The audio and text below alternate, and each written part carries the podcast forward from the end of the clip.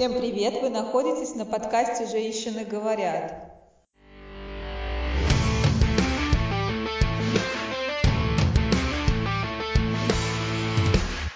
Всем привет! Меня зовут Маргарита Спаска, и вы находитесь на подкасте «Женщины говорят». И сегодня у меня в гостях, причем очно, редкий случай, э, Инна Сергиенко, филологиня. И говорить мы будем о репрезентации девочек и мальчиков в советской литературе. Э, может показаться, что это, в общем, уже утратило актуальность, но это на самом деле то, на чем росли наши родители, та литература, на которой росли наши родители, ну и когда-то, наверное, у кого-то бабушки и дедушки. Но что еще более интересно, как мне кажется, это э, та литература, на которой, в частности, растут и наши дети, потому что я заглядывала в учебник по русскому языку и обнаружила там, что какие-то фрагменты из советских книг используются для отработки различных правил русского языка. А, Инна, можешь как-то прокомментировать и, может быть, дополнить мою презентацию про тебя? Ну, я приветствую всех наших слушательниц. Я очень рада, что наконец-то я снова пришла на «Женщины говорят». Угу. И благодарю Маргариту, что она мне предоставила такую возможность, терпеливо меня ждала. А что касается нашей темы, то, во-первых, э, Маргарита абсолютно права в том, что сейчас э, советская детская литература, за исключением, наверное, самой зубодробильно такой уже тенденциозно идеологической, получает новую жизнь.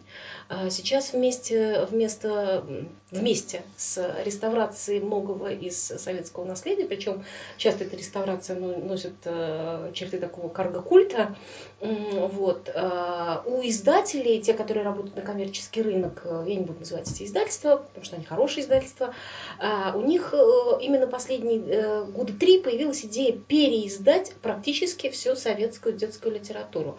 А, наверное, причины не очень сейчас интересны, но, во-первых, востребованность, да, потому что есть очень сильная ностальгия по Советскому Союзу, причем по довольно мифологическому о нем представлению. А, потом литература это в массе своей была качественной по литературному уровню, то есть совсем какой-то какой-то халтуры, графомании э, косноязычия не допускали. Ну и важная вещь, которую сказала Рита, и скажу я, то, что э, на этой литературе формировалось поколение 60-х, 80-х годов, которые родились. Это, с одной стороны, первое поколение, которое жило в условиях э, уже достаточно мирных и относительно благополучных, то есть войны не было, не было голода, не было масштабных репрессий. И в то же время это последнее советское поколение, э, и поэтому с этой точки зрения интересно посмотреть, какие ценности у этого поколения сформировались, какие сохранились, а, какие изменились, а, посмотреть на мироощущение этого поколения. И, возможно, вот, э, скажем, лет через 10 это уже будет не актуально. Сейчас мне кажется, что это такой пик э, актуальности, поэтому я выбрала в качестве материала исследования жанр школьной повести – я думаю, что э, многие мои слушатели, которые, как я, родились в 60-е, 70-е, 80-е, конечно, знают этих авторов, э, потому что ну, это было такое ядро детской литературы. Это Владислав Крапивин, Анатолий Алексин, Сергей Иванов, э, Юрий Коваль, Владимир Железников и многие другие авторы. Это читалось практически всеми там, детьми, ну, 90% читателей читали.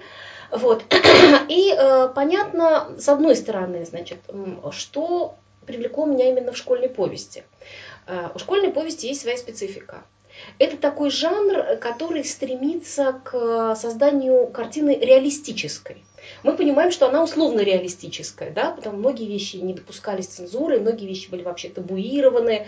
А, худо... Мы понимаем, что художественная проза никогда не равна реальности, да, только если это не документалистика и хроника, но тем не менее, в отличие, например, от фэнтези, детектива, а, школьная проза, у нее установка на достоверность. И поэтому школьная проза, она, как э, говорят в школе, да, она, э, как бы ее автор мыслит типажами. И там будут э, в классе, мы видим школьные типажи, в том числе, например, там типаж школьной красавицы, да, или школьного лидера. Интересно на них посмотреть. А, а, поэтому, э, как мне кажется, что в школьной повести очень интересно посмотреть на модели гендерной социализации, на гендерные роли, на так называемый гендерный контракт. Что девочка должна, чего она не должна, чего ни в коем случае не должна, что должен мальчик.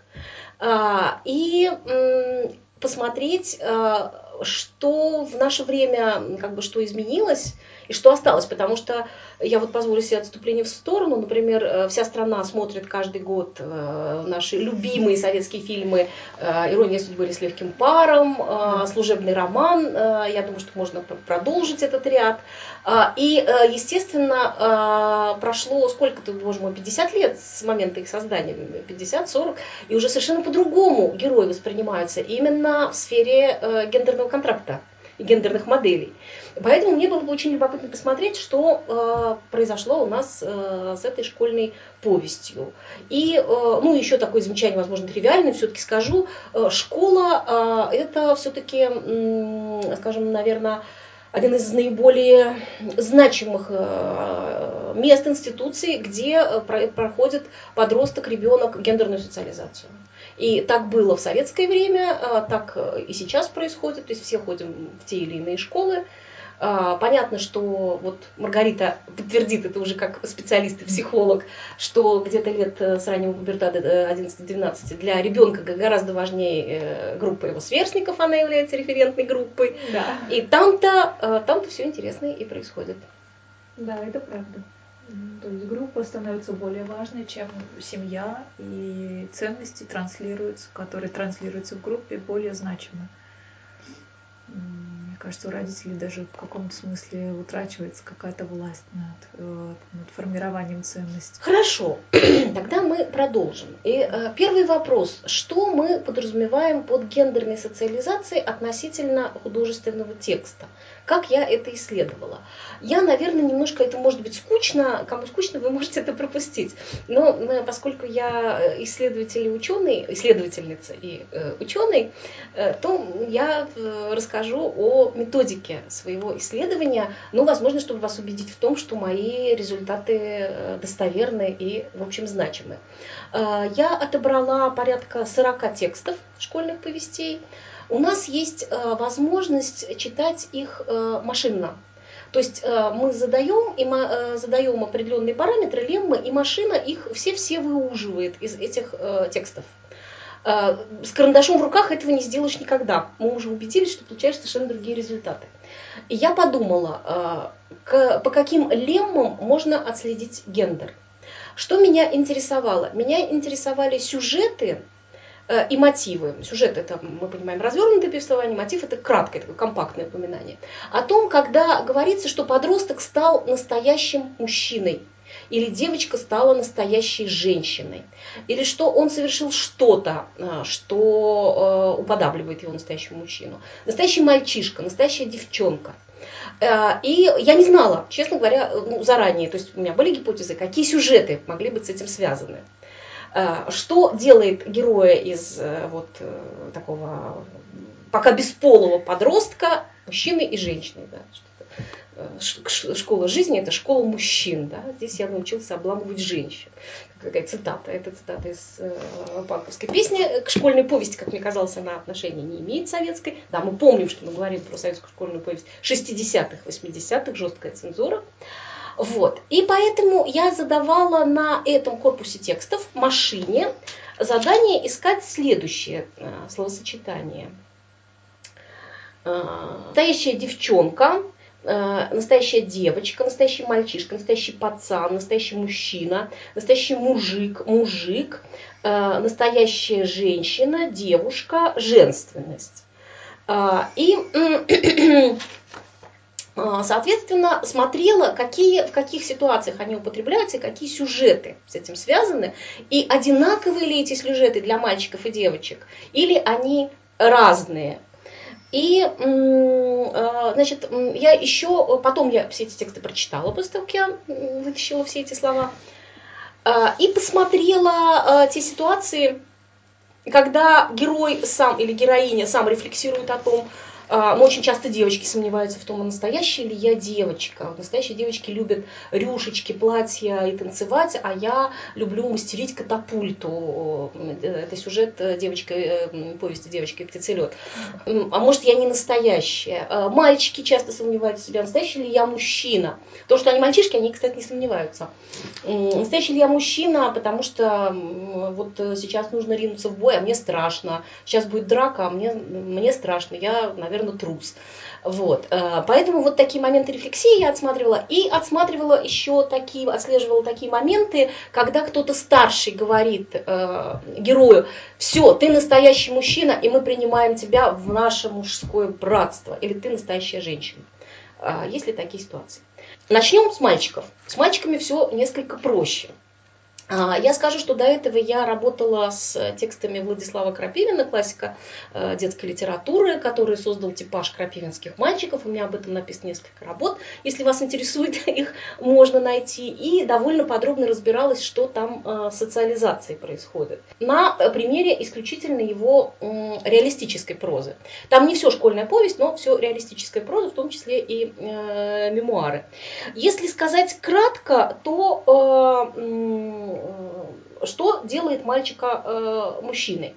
На первый взгляд все довольно очевидно. Главное у будущего мужчины, э, главные качества – это мужество, смелость, благородство, победа над э, противником или над собственным страхом.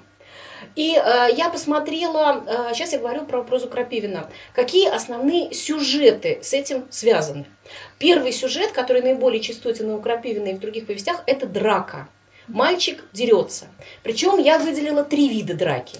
Первая драка, отчасти, можно сказать, такая драка безопасная, конвенциональная. Это когда дерутся э, не столько враги, сколько соперники. Там, ватаги с разных улиц, э, мальчишки из разных классов, мальчишки из разных там, отрядов, например.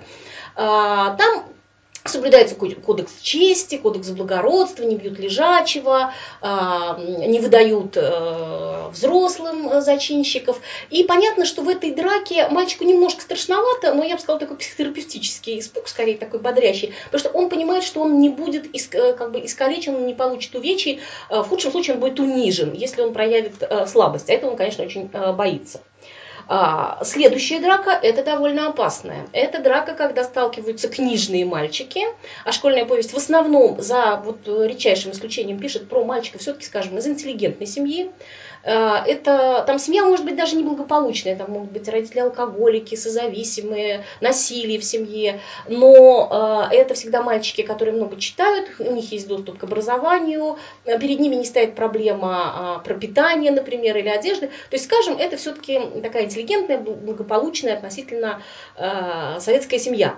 И эти мальчики сталкиваются с так называемыми хулиганами, мальчиками, которые происходят из менее обеспеченного, менее образованного и куда менее благополучного социального слоя. И э, для мальчиков, которые принадлежат э, вот э, к этому слою, чаще всего это подростки рабочих окраин, для их гендерной социализации как раз предписывается проявлять насилие по отношению к сопернику и к более слабому. То есть они через это гендерно социализуются. Это драка опасная. Тут мальчик понимает, что он может быть э, искалечен, изувечен, а иногда убит, в общем, случайно. Но э, есть, да, такие описания, что вот мальчики гибнут э, в таких драках. Э, причем там не, не ясно, кто больше боится, книжный мальчик или мальчик, услов, условно я его назову хулиган, но ситуация опасная. А, и э, третья драка, которая встречается редко, это драка смертельно опасная. Она есть буквально в нескольких эпизодах. Это мальчик э, со шпагой, это сказки Севки Глущенко Крапивина. Э, это нам напоминает повестях Гайдара ушедшей эпохи, когда мальчик противостоит взрослому врагу, настоящему врагу, вооруженному врагу, который хочет его убить. И как апофеоз драки Э, выступает во многих книгах, не только у Крапивина, у Железникова это встречается, у Иванова, дуэль. Мальчики грезят о дуэли, о настоящей, на рапирах, на пистолетах, как Пушкин, как мушкетеры Дюма. И эта э, греза, она у них такая невротическая, она, конечно, очень пугающая, она, она влекущая, она многих завораживает. То есть мы видим, что, в принципе, э, социализация мальчика происходит довольно очень просто, через физическое, э, иногда бывает дуэль психологическая, великолепно у Крапивина в повести «Мушкетеры фея» описана. Э, вот. Она происходит через э, физическое столкновение с врагом. Продолжение следует. И как обычно, жмакайте лайк и подписывайтесь на наш канал. До новых выпусков!